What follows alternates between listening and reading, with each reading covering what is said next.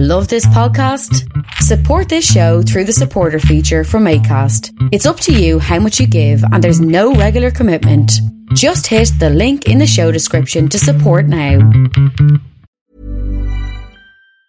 Hi, I'm Daniel, founder of Pretty Litter. Did you know cats tend to hide symptoms of sickness and pain? I learned this the hard way after losing my cat, Gingy. So I created Pretty Litter, a health monitoring litter that helps detect early signs of illness by changing colors, saving you money and potentially your cat's life. Pretty Litter is veterinarian developed, and it's the easiest way to keep tabs on your fur baby's health right at home. Go to prettylitter.com and use code ACAST for 20% off your first order and a free cat toy. Terms and conditions apply. See site for details. There's never been a faster or easier way to start your weight loss journey than with PlushCare.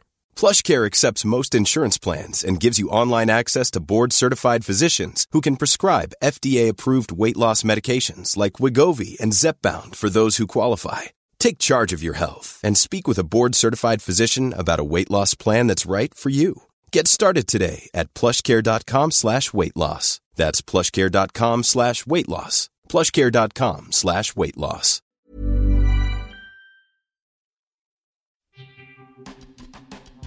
Thanks for listening to Creative Control. Uh, while I have you here, please consider supporting Youth Empowerment and Support Services, otherwise known as YES. Based in Edmonton, Alberta, YES provides immediate and low barrier overnight and day shelter, temporary supportive housing, and individualized wraparound supports for young people aged 15 to 24. They work collaboratively within a network of care focused on the prevention of youth homelessness by providing youth with the necessary supports to stabilize their housing, improve their well being, build life skills, connect with community, and avoid re entry into homelessness. Learn more about how to donate or otherwise support YES by visiting yess.org.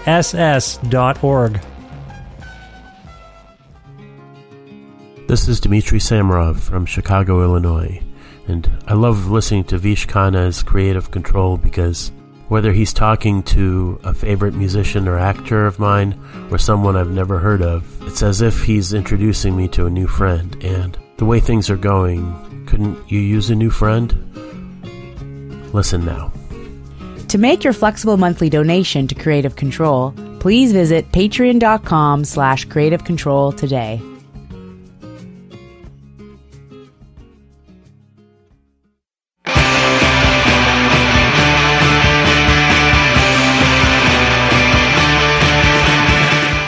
Alex Edkins is a talented songwriter, multi instrumentalist, and singer based in Toronto, Ontario. Originally from the Ottawa area, Edkins is best known as the lead singer and guitarist in the colossal noise rock band Metz, and he also plays in the band Lids. During the pandemic, Edkins went through his archive of songs that didn't quite fit anywhere else and endeavored to use any sudden downtime he might have had on his hands to flesh them out on his own. The result is a self titled album by his solo band Weird Nightmare, and it's out worldwide via Sub Pop Records on May 20th, 2022. Alex returned to this show to discuss things like the origin of Weird Nightmare and what distinguishes it from the work he's most associated with, collaborating with other musicians like Wintersleep's Lowell Campbell, Bully's Alicia Bognanno, and Chad VanGaalen, the Beatles and familiar faces, loving the mid 90s Halifax pop music explosion and indie rock, but really only playing in hardcore bands until now, how the songwriting process in Metz might evolve, what revisiting older songs taught him about himself, tour dates for Metz and Weird Nightmare, other future plans, and more. A part of the Entertainment One network with the support of listeners like you who follow and subscribe to this podcast and spread the word about it and make flexible monthly donations at patreon.com slash creative control with additional support from Blackbird Music, a wonderful record store with locations in Edmonton and Calgary, Alberta, and friendly staff who will happily help you with anything you need, really, any orders you want to make. Hey, what if you want to order the, the Weird Nightmare record? Well, go to blackbird.ca, see if they can't help you out. Plus, in kind support from Pizza Trocadero, The Bookshelf, and Planet Bean Coffee in Guelph, Ontario, and Granddad's Donuts in Hamilton, Ontario. This is episode 687 of Creative Control, featuring the lovely and talented Alex Edkins of Weird Nightmare and Metz, with your host, me, Vish Khanna.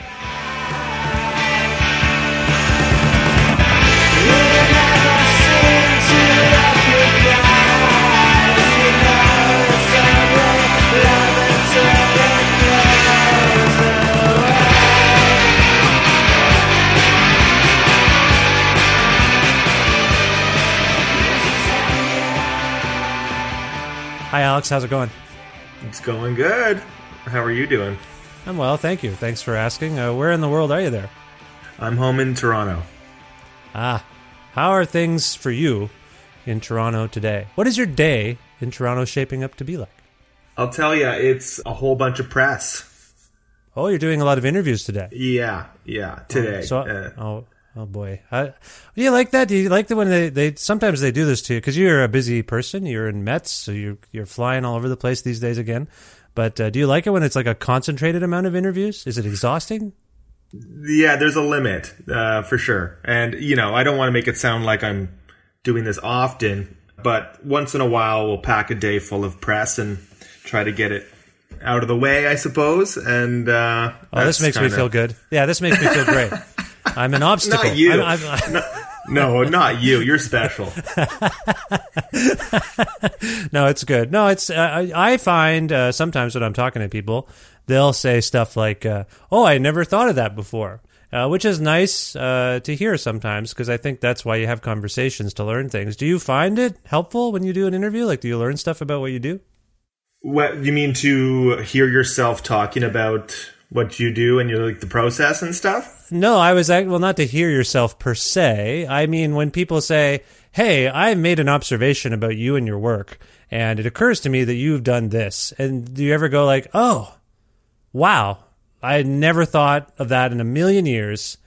That's amazing. I maybe I was doing that. I don't know. Like, do you ever have those sort of revelations? Yeah, I, I, I mean that's an, it's an occasional thing. You kind of hope for that to happen where someone has a different perspective on what you're doing, and it's it's not all so obvious. So Yeah. that's the hope of an interview. I think is is for someone to bring something uh, interesting from a different angle. Yeah. That you know, yeah.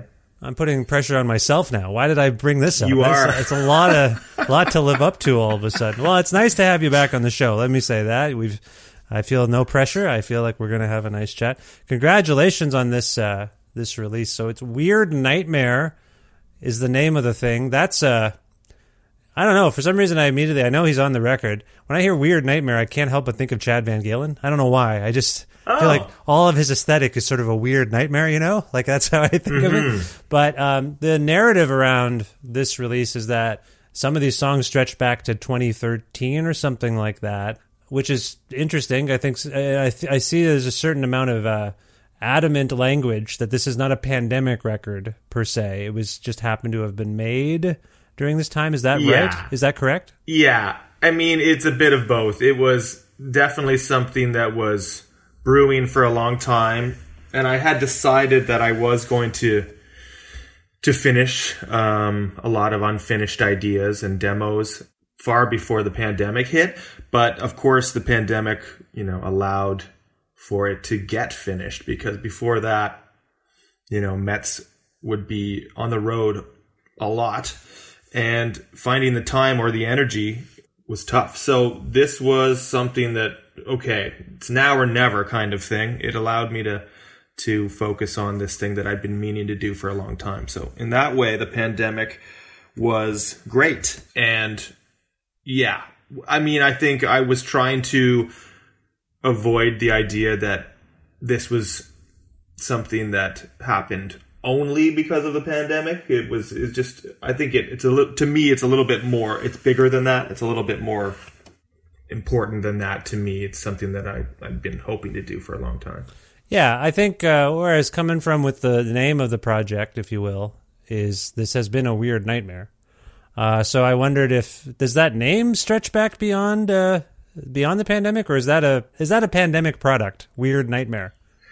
Yeah, it might be. I mean, it's more of like a working title that, you know, I put on a folder of songs that ended up sticking. That's, you know, I like to think of it as my thoughts about going and doing something without my bandmates. The idea of doing something solo and putting your neck out like that was a bit of a nightmare, you know, something I had to overcome. And uh, maybe a weird idea for me to, to do at this point, but there's also certainly the, the, the part about when and where I was recording. The album was uh, Rehearsal Factory on Richmond Street in Toronto.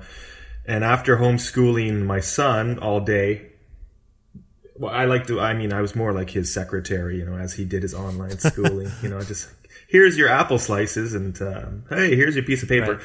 After that, I would spend most nights at the rehearsal factory, R.I.P.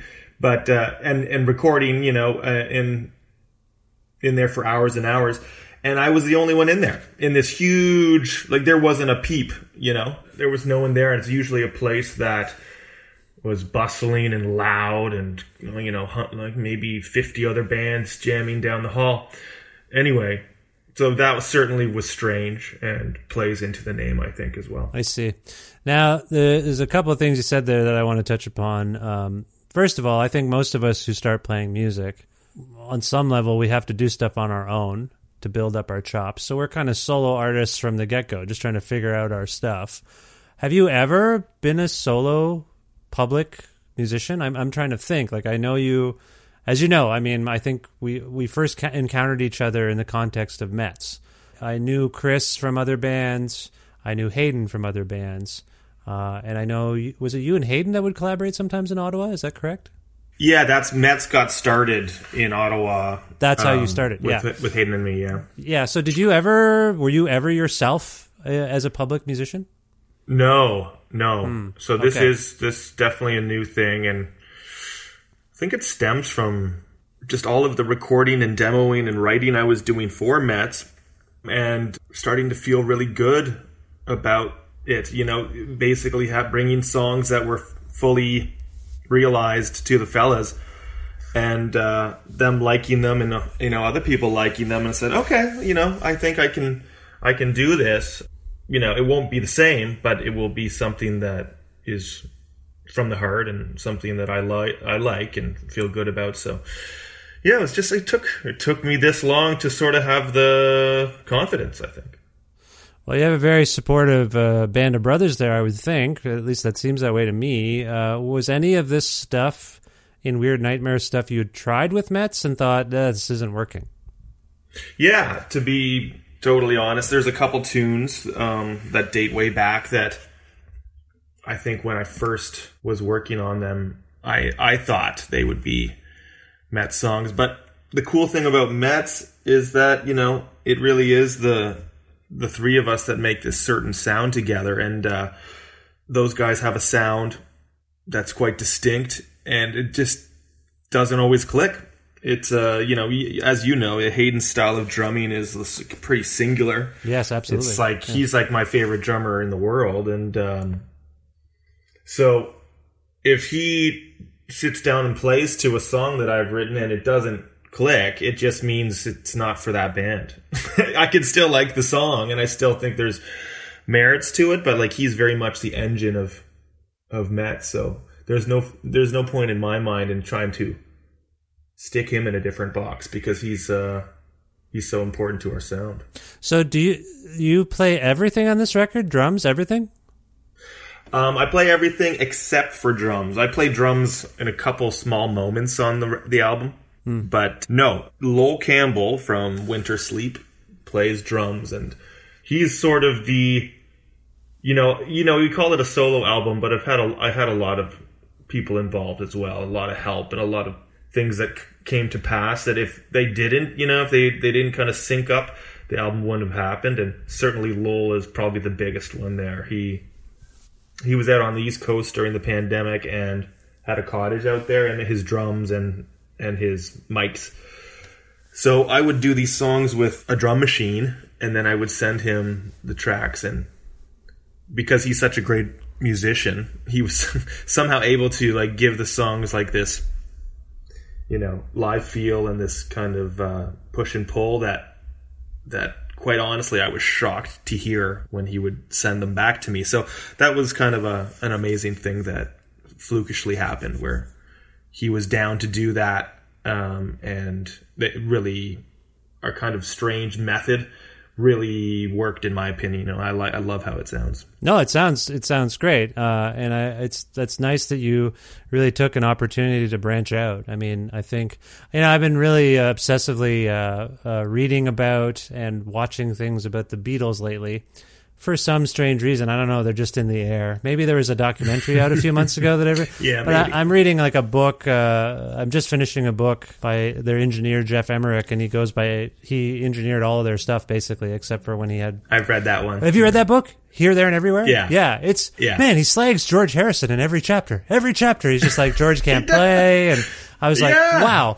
But um, no, it's interesting when they went solo. Like each of them would call upon, well, not Paul, but each of them would call upon Ringo or George. Like John would call upon George and Ringo, even though they'd sort of branched out and had this sort of acrimonious breakup. Well, I guess the three of them were united: John, uh, Ringo, and George, and then Paul was the outlier. But it's it's always struck me that even as they broke up. Like three of them would collaborate a lot, and so True. you could you probably could have been like, man, I need drums on this. Who would I? Why wouldn't I just ask Hayden? I I think it's nice that you were like, you know what, I'm going to take this somewhere else, just see how it goes. And you got Lowell, arguably the Yeah. another like one of the most distinctive and incredible drummers in this country. So that's great too. I mean, I'm just happy for you that you feel like you had this outlet. It's great. Yeah, thank you. Yeah, and I mean, I, it's an honor to have him on the record. Same with a lot of the the other guests, you know. Um, but yeah, back to the Beatles. Uh, you know, Ringo's the the vibe guy. He they they need him around. You can see in that latest movie, he's he brings the calm, he brings the cool, and and I mean, obviously, amazing drummer. One of the Utterly, utterly, utterly unique drummer. I just think Yeah. Well, the, my I totally understand on a musical level and on a vibes level and a familiarity level. That's what Geoff Emerick often says is that when the Beatles did make solo things, they always wanted a familiar engineer or producer around. He often says that. They asked me to do a thing, I think just because they wanted a familiar face around. Um, so I, I, it's interesting that you're in a. Do you want to cite some of the other people on the record? By the way, I assume they're friends, but it's interesting to me that you went somewhat unfamiliar uh, on a musical dynamic. Yeah, I mean that was kind of the point, right? Then and the reason it, it did cross my mind to ask Chris and Hayden to be on the record, and then I, was kind of like, well, what's the point of that? Yeah. It- you know, as much as I love the way they play, the whole point was to not do that this time. So I got uh, Alicia from a band called Bully uh, to sing on a track called Wreck, and she just has one of those singular voices. To me, it's like immediately you know it's Alicia. So I was really happy that, that she was down to do that. And I think, you know, it was one of the, you just follow your gut. And I was like, this song needs something. And I'm going to see if someone wants to sing on it. Um, another guest, Chad VanGaalen.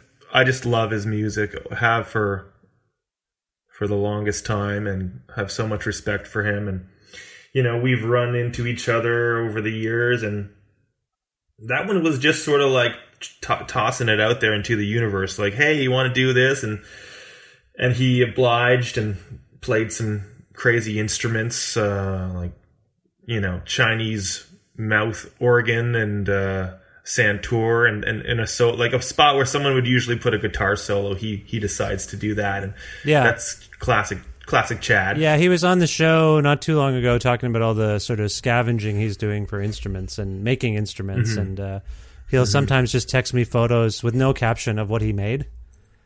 And I'm like, "What is it?" And I get no response. Like he's like, "It's a th- whatever." Like it's he's so funny and uh, inventive. So, no, it's lovely. That's lovely. I I, I just think it's lovely. So, the, you mentioned that, or I asked rather, um, if some of these songs didn't work in Metz, and, and you figured it out. You you chalked it up mostly to Hayden and the feel that he brings to things, but there must be other things. Like I will say, when the record starts, I believe it starts. Uh, I'm sorry, I don't. I have some notes in front of me. I try not to have notes in front of me, which is maybe bad. I don't know. Searching for you is the first song, right? yeah Yeah, searching for you when it gets going. I'm like, oh, this is Metz oriented. But then as the record goes, and this is my, by the way, I'm, I should clarify. My first impression and pressing play was like, oh, some of this, oh, that's clearly Alex. Like this is ol- this is Metz esque. But then as you spend more time with it, you're like, oh, this isn't. Forget what you think. Forget forget what you're reading about. Listen to it, and you're like, oh, this isn't Metz. It's it's just not. It's not even. It's different somehow. i'm glad you think so yeah i think it i think it's really different um It is. That's. I, I will say that the, after repeated listening, for sure, and me getting over the context. Like if someone just slipped me this thing, I wouldn't know what it was. Um, Mm-hmm. on some level. So I think it's a context thing. Like, oh, the guy from Metz. Okay, this is clearly Metz like, and then you. The more, and by the end of the record, you're like, "This is nothing like Metz." When, Mm-hmm. uh, when you hear the final song, so for you though, uh, as the songwriter, as the person attacking these songs with your voice and your uh, sort of lyrical approach, what distinguishes Weird Nightmare from Metz for you personally? I'm just curious. I think, you know, it's funny because Searching for You, that was one of the newer songs. That started off as sort of like a T Rex, slow, very slow thing, and then I sped it up to make it feel comfortable for me.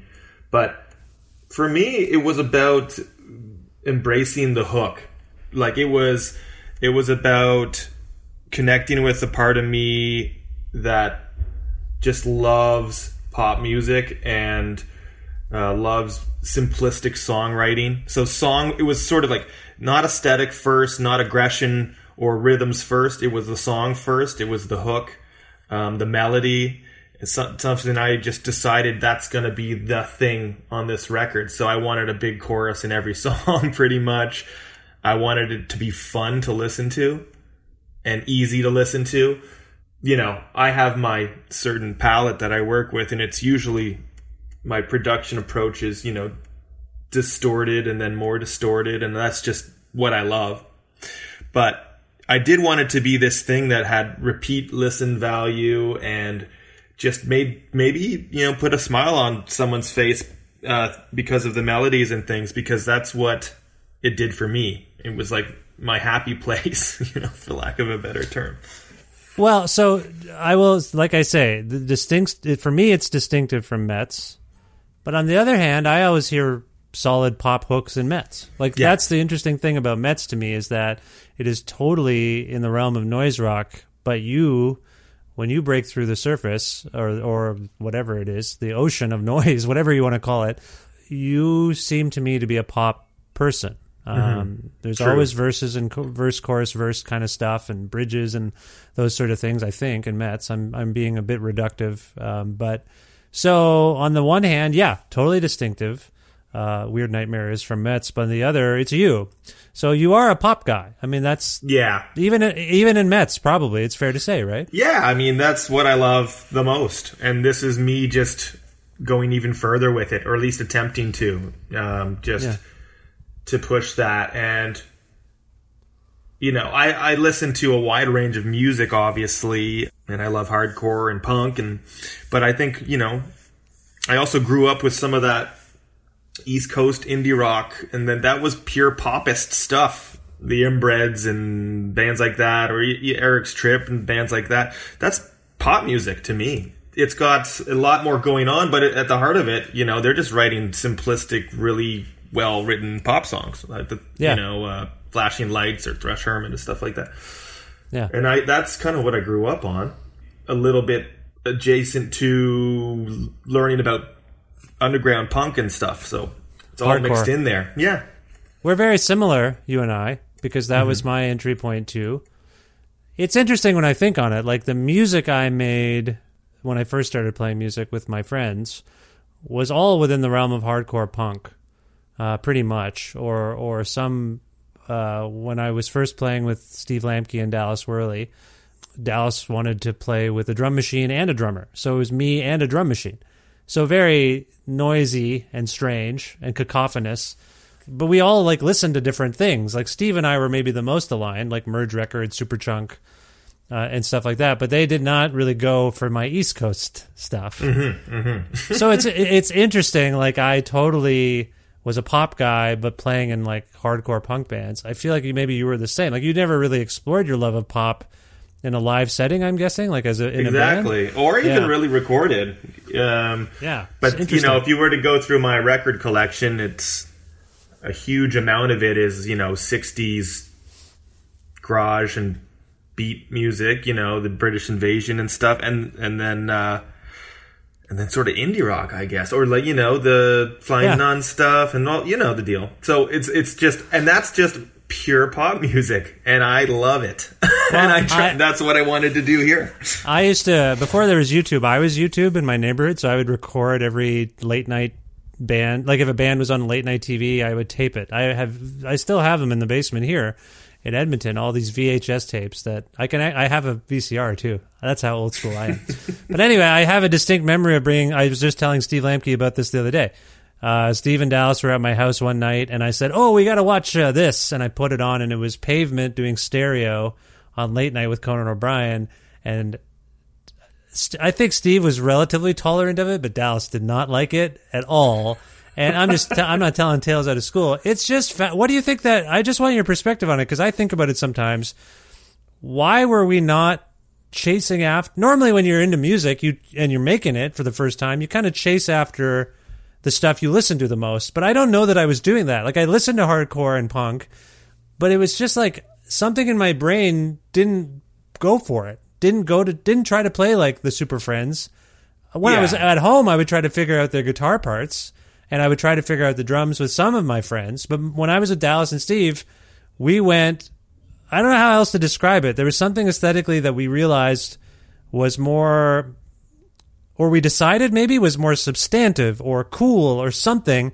And I don't know what it yeah. means. Like when you're finding yourself as a kid, you want to be, you want to assert yourself and do something different. You don't want to copy people. I think but yeah. at the same time, the magical feeling when you first get it, for me, the most magical moment for me on guitar was the first time I, I learned how to play Come As You Are by Nirvana. Sure. And I was like, oh, sure. that's how you do it? That's it? What the hell? And so, but yeah, it's I, easy. Yeah, but I didn't really go after that in my own pursuits. Do you have any perspective? Because you sound the same as me. You love that stuff, but you, you know, it's hard to, to say because you were probably just in some ways going with the flow of yeah. you know what your friends wanted to do and I think I did that too and and also at that time stuff like pavement it wasn't maybe maybe it was too uh, hard to play I think actually. Well, or too commercial for your oh, your maybe. cool factor. Maybe, no, but I love pavement. No, but pavement or, or, bands like Sonic Youth and Pavement were cool but big. I think. They were like, big. If you went to yeah. go see them, you were around a thousand people, like no doubt. Yeah, uh, about yeah, it. totally. So they were, and the only hardcore band that could do that was Fugazi. Yeah, that and was, I would go see. Like, yeah, and I saw Fugazi for the first time in '95, and that changed my life too. Like so, and they, but they curiously might be the bridge here because Fugazi are ostensibly mm-hmm. a pop band. Like they they write hardcore and instrumental, or rather interesting. I don't even know what you call them. They write interesting punk music from a pop aesthetic versus choruses, yep. thoughtful, intricate guitar parts. Uh, yeah, learning how to play their stuff was also illuminating. Like just on the guitar, like oh, I, anyway. Sorry, I'm getting into more of a zone of that discovery mode where you realize you can do stuff that your mm-hmm. the people you admire can do. I will say, some of those bands they had chops that I didn't have. Like I would, I still don't have. Like I could, I can't do some of that stuff. So maybe it's an accessibility yeah. thing. Like you could you know what? I think I solved it. Because I don't know about you, but I also had my mind blown seeing like a Dischord band play a basement show in Guelph. Mm-hmm. In like 1996, mm-hmm. Bluetip played Guelph, and we were like, this band on Dischord Records is playing like to 12 people? What the hell? Yeah. But that got. I mean, that was my that was my experience of coming up in a music scene. That was what it was. It was like 20 people. Yeah. And uh, this heroic band coming from who knows where to play for you and for no very little money and yeah. it was this truly magical thing that uh, I don't I don't think most people get to experience so I feel lucky to experience it. You know what's funny about this record for me is that it's almost like you know you're talking about pavement chops and fugazi chops and stuff. This was in some way like reversing that. Like I wanted to simplify. Like I was yeah, like, you yeah. know, I think Metz was. It, it's by no means technical music, but it, it's it's quite involved physically, and you know, I think we've created this type of language, uh, at least for me on guitar and things. This way of playing, and I wanted to just try something so opposite from that. Yeah. So you know, like I think for the first time ever, I'm using traditional open chords and bar chords, and it's like I was like, wow, you know, it's it's like how most people would feel finding like a weird Sonic Youth tuning or something. I was feeling that way by playing a D chord. Right, right, yeah. I was like, yeah. oh my god, this is so liberating because I have not done it for ten years because Metz is such a distinct animal, and I and I love that that we have our own thing, and I feel like I have this like these chord structures that I have made my own. But this was like the best, just using oh, power chord, you know, Yeah. or like a traditional chord sequence, or even like a like just stuff like that. Just made me so happy. And then, of course, when you do that, you get these maybe they're obvious, but to me they're just simply rewarding, like these rewarding melodies that just come with it. Yeah, They just yeah. come along so easily. Whereas with Metz, I'm using some kind of insane chord and there's this bombastic beat and fuzzed out bass, and I'm trying to sneak somehow a melody into Yeah, it. yeah. Whereas with Weird Nightmare, it was like, well, the melody's right there. It's so obvious and it feels awesome. So I just went with that. So does revisiting, like as I said earlier, and I want to get to the fact that, am I correct? Like some of these songs date back to 2013. Is that what I read? Yeah. Is that, is that right? Okay, so I want to, I don't want to miss that point, but but just based on what you're saying, does this experience and in both revisiting and recording this material, do you see it potentially having any effect on how you would write for Metz now? Well, I think we are all in a headspace where we want uh, the band to grow, like always, you know. And I, I feel like we achieved that on our last record, and we continue to go in new places. So I think it will absolutely do that. Like it will absolutely affect what we will consider to be Metz music. Like Oh, okay, so but you haven't You know? start you haven't started that process with them, uh, with with new well, songs. we no, we do, we we've been working on new stuff. Yeah. Okay. Yeah. And, and do you And feel it? so- do you, can you feel Yeah, like a I little? it. Ti- you feel a little tinge of what this experience has been like for you? Weird Nightmare. It's it's infiltrating Metz a little bit. Uh hard honestly it's hard to say. It's like I think we were going that way anyway, but when I say that way, I don't mean poppy. I just mean different. Hey guys, what about just an open D chord? Like, are you just like, what if we just did this and then like a the G, like you know, like almost uh, back to folk guitar school or something like that? Uh, Yeah. So like, I, it sounds like there's a possibility that that might happen if it hasn't already. Just like, why don't we go simple on this one? Like we've got all our Metz songs, we got eight of our solid Metz songs, you know, the crazy bombastic ones. What if we just do one like this? You know, like what? well, if- it's not impossible. I'll say that I, th- I think I think we're more open minded now than ever. That's where I'll, I could leave it. You know, like I don't know, and we actually we never really know until the till it's recorded where it's going to go exactly. But yeah, I think everyone's open for change. Well, like I alluded to the last song on the record, which is called uh, "Holding Out," and this is like Beach Boys shoegaze territory almost all of a sudden, and it's really out of on some level kind of out of nowhere. On some level, like yeah, I don't see Metz making that kind of song, but why not? I feel like Metz in, Yeah, in the, we- in we the- could. in the punk spirit, you could do anything really, and Yeah. if it makes sense, it makes sense. Okay, yeah, no, I'm I'm just curious. I mean, I think as you do your uh, uh, litany of interviews, you're probably gonna you're gonna run into this. People being like, "What? How does this work with Metz?" Because that's just our reference point. So sorry if it's lazy, but I think uh, No, no. I think there's a connection there. So as I was saying. The songs date back to 2013. What does that mean exactly? Some of us start songs and then we don't finish them, and then uh, uh, we come back to them and finish them later. Maybe it could, sometimes it can take years. You you do a little demo or something, or you write something down. So, what state of completion were some of these songs in, both um, sonically and lyrically? Lyrically, I'm particularly curious about because I know from my own experience, I'm sure you've had this too. If you put a song together in 2015 and you go back to it in 2018, you either really relate to that person or you're like, who who was I? What was going on in my life Yeah. or in the zeitgeist that made me write this? Did you have those little revelations? Like, did you have any um like I don't I don't know who I was or wow, I was really onto something? Did you have those moments in revisiting some of these songs? Well, f- when I'm recording, I usually so I usually lay down a, like a drum machine track, a guitar track, and bass, and then scratch vocal. And sometimes the scratch vocal you can just subconsciously you fluke on something. It comes, the words end up being the actual words. That has happened. For example, the song on this one that goes back that far, like Dark Room is a very old song that I thought was going to be a Metz song, uh, but just never clicked. And that one, on what you hear on the album is is pretty much like first take run through with a drum machine.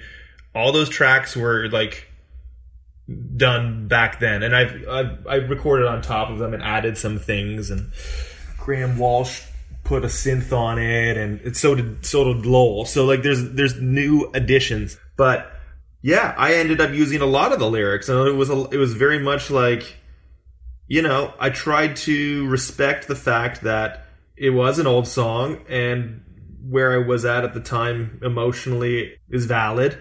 And yeah, I, I often have a hard time looking back on, on lyrics because, like you said, it's sort of, wow, okay.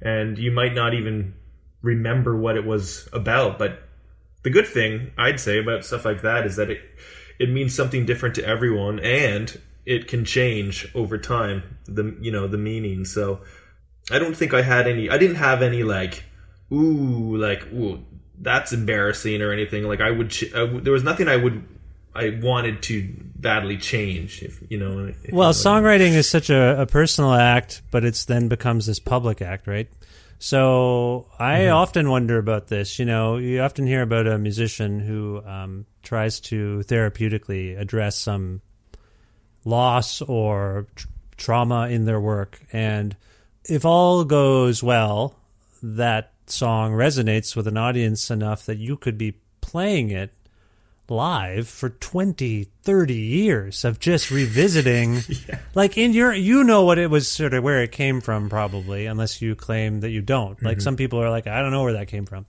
It just came. Right. But what i look for in songs like this or a project like this that spans you know 9 years if you will is the people populating the song. So like the searching for you to me that song searching for you to me sounds like a love song uh, but for you it could be something different and it, and the you could be someone totally different than where you are now you know like who you were looking for Yeah. then you know what i mean like do you have any Yeah. of that do you have any of that stuff Sure. I mean, so that song in particular uh, is completely the you know was me trying to do a kind of traditional love song, and in in the but for me the you in it like the the person or the thing is could be something bigger. So I like to kind of play with that and be Yeah. like, okay, it could be a person, but it also could be like that feeling or that thing that we're constantly searching for in life that we never quite grab yeah or we don't even know what it is. So just kind of playing with that, that helps me like kind of embrace some of the traditional tropes of songwriting without feeling like it's a useless thing. Like to me it's it has to have something a little bit deeper than Although, you know, at the same time, I love an Everly Brothers love song like as much as anyone else. So I don't know. I think there's value in both. no and i i'm just trying to get into the artistic mind of like someone or something has got to me i'm going to write a song about it right now because it's got to me but then it lives forever so these ghosts that you Yeah. that you like they become i think these songs populated by ghosts some of them you'd be like I don't ever talk to that person anymore. We don't. We're not connected. But I wrote this song about them, and I think Yeah. the song still has the feeling. Anyway, I don't want to get into it. or too- or th- that that line just came to your head and then you decided to write a song around it. yeah. Well, You know? yeah. Like I, there's a song here called. Uh, is it called Lusitania? Am I saying that correct? Yeah. Now I was I was Google I was like Lusitania. That sounds that's an interesting that's a name in the context of this song, right? Yeah. But I looked it up, and the two things occurred to me. First of all, it reminds me of "The Kids Are All Right" by the Who. I'll say that right now. Uh, Nice. Do you know that? Do you know that song? I know You're familiar with that song? I don't know if you thought of it melodically, subconsciously, but I'm like, there's something about it. The way it ends, even it's like da da da da da. Like I'm like, oh, it's a little bit of the. Do you like the? Do you like the Who? Oh, I certainly like some of their songs. Yeah. Yeah, I think that's the general consensus now. When I was a kid, everyone loved the Who, and now as I get older, I talk to people like, yeah, they're they're fine, you know, like they, I mostly like the early singles and Yeah. And I can appreciate the 70s rock god thing that they had going on, but that never hit me. It's sort of like I think of it as like a thing with, with a certain era. It's like an age group that I was too young for. It's like people who love Kiss and Cheap Trick and The Who. I can't quite well understand it yeah. all the way because I missed it. I uh, don't like greatest hits albums at all. I find them to mm-hmm. decontextualize uh, bands. I generally don't like them. However, I think one of my first, well, my first greatest hits thing that I bought with my own money was actually something called the Beatles Ballads, which was I bought it at the at oh, yeah. the Kmart. But I did have the Who's greatest hits, which I don't know if you know that one, but it's uh there's like a Union Jack suit or something. And anyway, anyway, I had that, and I was quite smitten with it. And I think it had. Have you heard the song uh, "Baba O'Riley? Do you know that one? Yes. I think it's from the area you don't like, so I just wanted to clarify. I'm not sure if you're being serious or not. Of course, I've heard. Sorry, uh, it's a bit of a reference to a comedian uh, Joe Pera. I don't know if you know Joe Pera. He was on my show recently. He's an American comedian, and he has. I'll send it to you after, Alex. I'll text it to you or whatever. But okay. he has a sequence on his show where his character has not heard the song Bob O'Reilly before, and he just requests it on the radio over and over again. And the and okay. the DJ is like, "Yeah, it's a fairly big song." Anyway, I don't want to spoil it. I'll send it to you. It's just, it is a it is a very unique moment uh, of someone discovering something magical because that song is very magical. I don't I don't care. Yeah. Like I, I know what you're saying, but like everything about that song, it's a journey. Absolutely. So he's going on the journey for the first time, and you see the song from his eyes for the first time a song we take for granted. And I just think that's special. Anyway, where was I going with this? I look up uh, uh, Lusitania. It's some sort of ship. Uh, and I yeah. do, do you know about Lusitania, the ship? Well, well, I know about the the the history of it. You do, but okay. What is it? I mean, it's... there's no need. There's no need to get into that because I used it strictly as a name. Like it's not. Come on, let's not get into. I, uh, I, you know, I, I, can't help it when World War history. No, but when someone names something after something like that, and you you're like Lusitania, what is that? Some sort of, that sounds historical. Then you Google it. Yeah. And it's is it a ship that sank? I don't. You say you don't want to get into yeah. it. Forget it is. Yeah. Okay. So anyway, it was a ship. Okay. So then I'm just like, oh well, he must have. You can't just Sorry, Alex. I call foul. You can't just randomly pick the name Lusitania out of history. I can do whatever I want. Yeah, you can. Anyway, it's just it's just fascinating to me. Like I feel like you. The other part of songwriting, I think, whether you know it or not, is you might be writing about interpersonal dynamics, but you're capturing the context. So when I mm-hmm. ask if anything struck strikes you about a nine year span of songs, uh, and I guess not all of them are that old, right? Some of them are. No. Yeah. I'd say the first half is all new. Yeah. And then in the second half, there are some that were in demo form from a long time ago that were then reworked and added to. Okay. So they all feel new to me, but some of the ideas go way back. So let's separate you and the songs uh, from a personal dynamic on some level. It's going to be very hard to do. Do you see markers of what was going on in history in our history, like in the last nine years, do you see markers of sort of the public space in any of your songs? Something that was going on, chatter. As you know, you know, nowadays we talk a lot. We communicate a lot about our feelings, our sentiments, about what have you. So as you think of these songs, and I'm not I don't want to color this. I don't have any concrete examples. But do you feel that a little bit? Like do you feel a year when you look at one of these songs you're like, "Oh, what the hell was going on in 2016, 2017? Oh yeah, we were all talking about this or we were all experiencing this. Mm. No, I think it's more micro than that for me. It's more it was more internalized and personal. Yeah.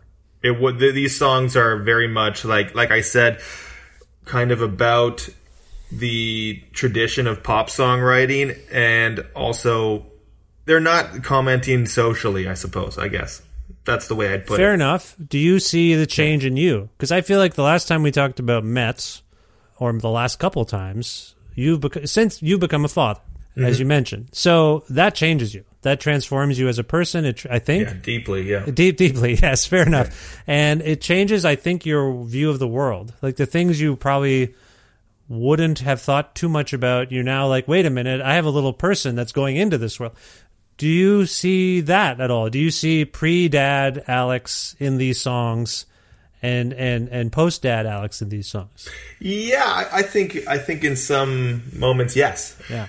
Because some of them, like I just said, were, are very caught up in kind of the the minutia and the feelings and relationships, and frankly, I don't think the present day Alex would would care about some of those feelings now, but you know, that's how it is. Like the things that you care about when you're younger, you can never really understand them as you as you uh, mature. Like you're like, Yeah. wow, what was I what was I worried about, or what? You know, th- that's just for. I think that happens to everybody, and you go, you know, I was really caught up in something there, but that's life. I think. It's just a very unique project in this regard. Uh, I will say, Alex, like I don't know if you've thought too much about it, but the fact that these songs, it's a soul, it's your first ever solo venture away from a band that people know you the most from, but the songs span uh, almost the duration of the band. So, like, I, I think is, is that Yeah, right? Some of them, yeah. Some of them, yeah. yeah, I think I think the thing to I, I'd say you know seventy percent of the songs are pretty fresh. So, but yeah. I know what you're saying, and I think you know you're right. It is kind of it's a bit of a time capsule thing. Exactly, and and it's not just like you spent this downtime from scratch writing these songs. So all I'm saying is this is where I'm coming from. It's just a very unique angle uh, and uh, a unique project in that regard with different angles that I find fascinating because by going back in your in your hard drives and your and your archive of songs, you have to do this. Ref, it's reflective work. There's no way this isn't reflective, right? Because you're Absolutely, yeah. And so I also I and it uh, and it is mostly it all comes from a uh, from being in a place now where I have you know um, the confidence or the I don't give a shit thing what I didn't have before. Like I I'm I'm so happy to release this music and not second guess it. Like I just I love it. I want and, and if people love it, that's great. And that's a new feeling for me. I think you know I, I putting out music uh, can be really tough in some regards when it comes to like self confidence and and uh, I don't know. I I'm just at a place uh, in my life now where I have that a, a different feeling about it. I think I've grown that way, and I'm like, like I said, uh, just more confident in, in what I can make, and and happy to to share it. I suppose. My perception of Metz is that there's a high, high, high commitment to excellence. Uh, everyone really wants everything to be, it, you know, it's it's it's noise infused, but I feel like there's real purpose to whatever Metz does, if that makes sense. But then when I think Yeah, about, I, I believe that. but when I think about, so you, your other band is Lids with uh, Brian Borcherdt and, and and Doug McGregor, which uh, actually I think you released a single. Uh, through Sub Pop within the last year and a half or something, right? For their yeah, sing- we did. Yeah, yeah, yeah. So it- the singles club. Yeah. yeah so the, all i'm getting at is when i think of lids and now when i think of this it seems like it doesn't it's not to say that there's less of a commitment to excellence but i feel like you're embracing looseness and happenstance a little bit more maybe Yeah, I, I it's it is looser and it is less serious in some regards, but I still think when I'm making something, I do think you know you can have a an excellent record that is in an aesthetic that is loose. Yeah. I don't think it. I don't. Yeah, you know what I mean. Like, so I think I put the the same level of work and commitment into it as I would into a Metz record, but it's just a totally different beast, and that was very much the the intent. It's interesting. My wife and I were driving with this on in the van uh, just before you and I got on this call, and she was like, "Huh, this reminds me of the Replacements," and I was like, "Oh, hadn't thought of that." A band notorious for being really great but incredibly loose, you know.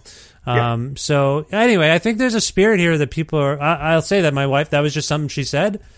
Picking up That's on cool. some, picking up on something that You know what? I mean, there's the, the whole aspect of the fact you know, I'm not a professional engineer either. I think Oh, that yeah. plays, there's some, you know, there was a, there was an embracing the fact that I was, you know, winging it when it comes to, uh, you know, there's the DIY spirit of I'm going to record it and I want it to sound this way, even if it's not as hi-fi, like knowingly not hi-fi, Yeah, you know, yeah. that's sort of what, what the, was the name of the game because at first I didn't, I actually didn't know if it would have a wide release like it's going to have. You know, like I actually can't. I'm still really blown away by that alone. Yeah. But you know, the the spirit of it was just make it because it's helping you get through this time Yep. and it's making you happy, and maybe it can do that for other people. And hell, let's just say yes instead of saying no. Yeah. Well, I, I want to say again, I really appreciate that you made this record. Uh, I, I as you. you know, I'm a big fan of you and, and your work, so I'm happy about it. So, what is next per se for Weird Nightmare? It's a very stri- sorry, I didn't really even talk to you about this. Metz just got back from some touring. Is that correct? Yes, we were just over in the UK. And how was that for you? Uh, I mean, obviously in the context of pandemic stuff. How was it? Uh, it was great. I mean, it was good to get back to it, but touring right now is definitely uh, an intense experience. And we had done a tour in the States that was, you know, we were testing every day and masked up, but that was a couple months ago. Now in the UK, there was zero masks and there was zero mandates, and there was so it's very different uh, depending on what country you go to. But uh, But is know. that good or bad for you? Like every day, a friend of mine or a band I like is canceling a tour uh, Yeah. because somebody's gotten ill. Would you prefer like? And there's increasingly calls from artists saying, "Please wear a mask when you come to our show." Yeah. Are you comfortable? Are you comfortable on stage in these places that have nothing, no protocol? you know, I I want people to be safe. I want people to be you know respectful to each other and you know the bands because as you said, you basically if you if you get it, your tour is canceled. So it's just such a huge risk. I, I I want people to do what they want, but at the same time, I want them. You know, I lean to the side of you know mask up and get tested and. Yeah. Um, so it was odd to be over there. It, it felt very different that that they were seemingly pretending it wasn't a thing anymore when when numbers were skyrocketing. You know, so but you know uh, it was great to be back at it, and and the UK is always good to us. So uh, that that was cool. On an anecdotal level, did everyone come back okay? Were you all fine after that experience? Yeah, yeah. It's Okay, funny. that's- Both the tours we managed to to no one got it, which is kind of a miracle. I saw you guys briefly in Edmonton, uh, and I I didn't go to the show just out of my own whatever. No, you know Yeah. what? I I always have this apologetic lilt in my voice, and fuck it. Like I I, I don't I'm Don't not com- apologize. People shouldn't. I feel like the the well informed are being viewed as like worrywarts.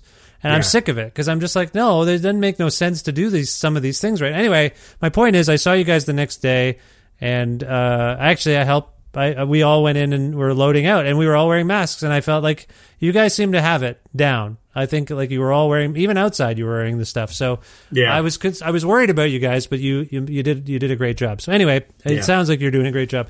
Where I was coming from though, beyond Metz, which I, is there more stuff for Metz coming up? Live shows? Yeah, uh, there is. We've got some European festivals at the end of the summer. Okay. And in between that, I'm doing some shows with Weird Nightmare, which Oh, good, great. Like we're doing a show with Superchunk, we're doing some Kiwi Junior shows throughout the summer. So Oh, fun stuff like that. Yeah.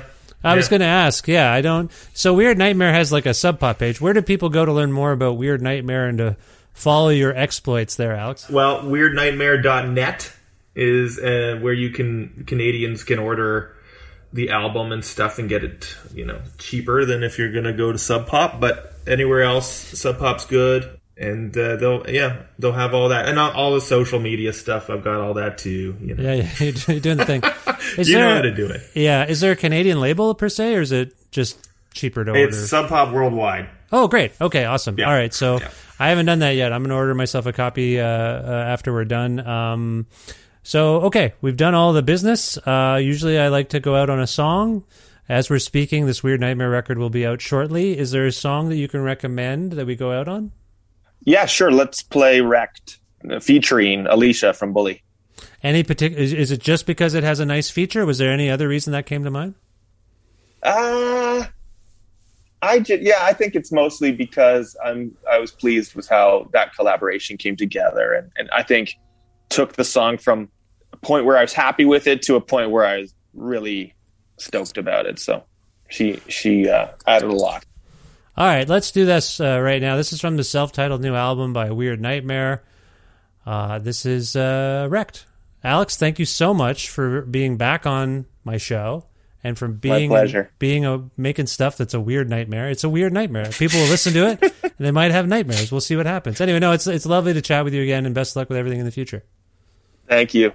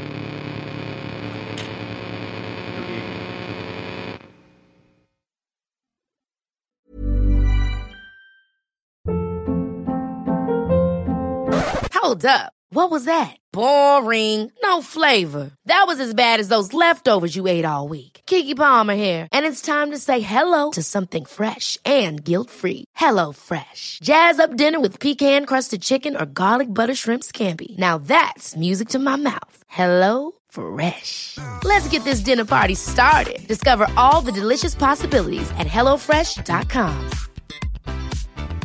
Many of us have those stubborn pounds that seem impossible to lose, no matter how good we eat or how hard we work out. My solution is PlushCare. PlushCare is a leading telehealth provider with doctors who are there for you day and night to partner with you in your weight loss journey. They can prescribe FDA-approved weight loss medications like Wegovy and Zepbound for those who qualify. Plus, they accept most insurance plans. To get started, visit plushcare.com slash weight loss. That's plushcare.com slash weight loss.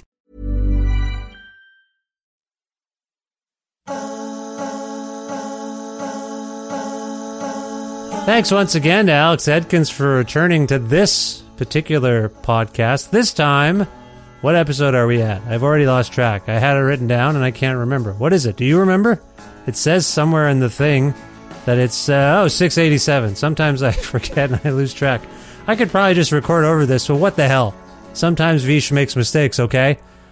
Thanks to Alex for appearing on this, the 687th episode of Creative Control, which is part of the Entertainment One podcast network and is available wherever you get your podcasts. If you can't find an episode that you've heard about and you're looking for it, or if you want to learn more about me and sign up for my monthly newsletter, please visit vishkhanna.com. That's my website. Also, you can like Creative Control on Facebook or follow the show on Twitter at Vish Creative, or you can follow me directly on Twitter and on Instagram at Vishkhanna. Also, please visit patreon.com slash creative control to make a flexible monthly donation, which is really the only constant and consistent uh, stream of income for all of this work that I do.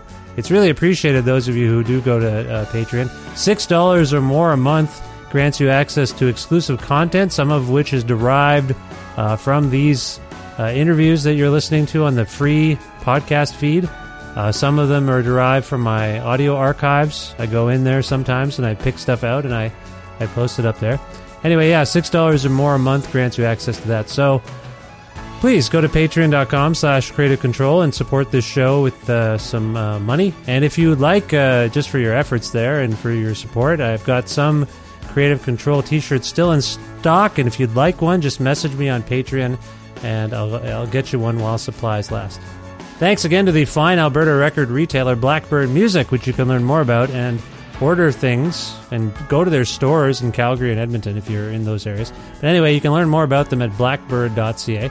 Also, want to thank Pizza Trocadero, The Bookshelf, and Planet Bean Coffee, uh, respectively. They're all located in Guelph, Ontario, and Grandad's Donuts in Hamilton, Ontario. All of them provide in kind support for this show.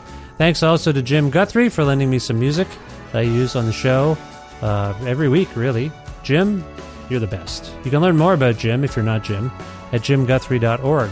And finally, thank you so much for listening to this episode uh, with me and Alex. I hope you enjoyed it, and we'll check out his new uh, project, Weird Nightmare, and support Metz however you can. As you may know, if you follow the show, I like Metz, I like Alex, I like all those guys.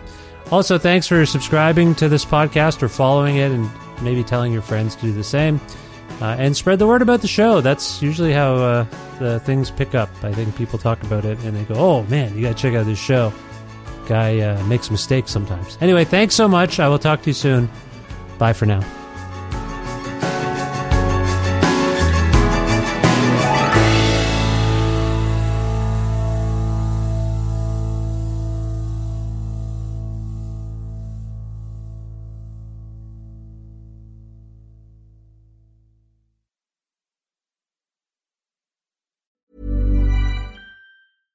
Catch yourself eating the same flavorless dinner three days in a row?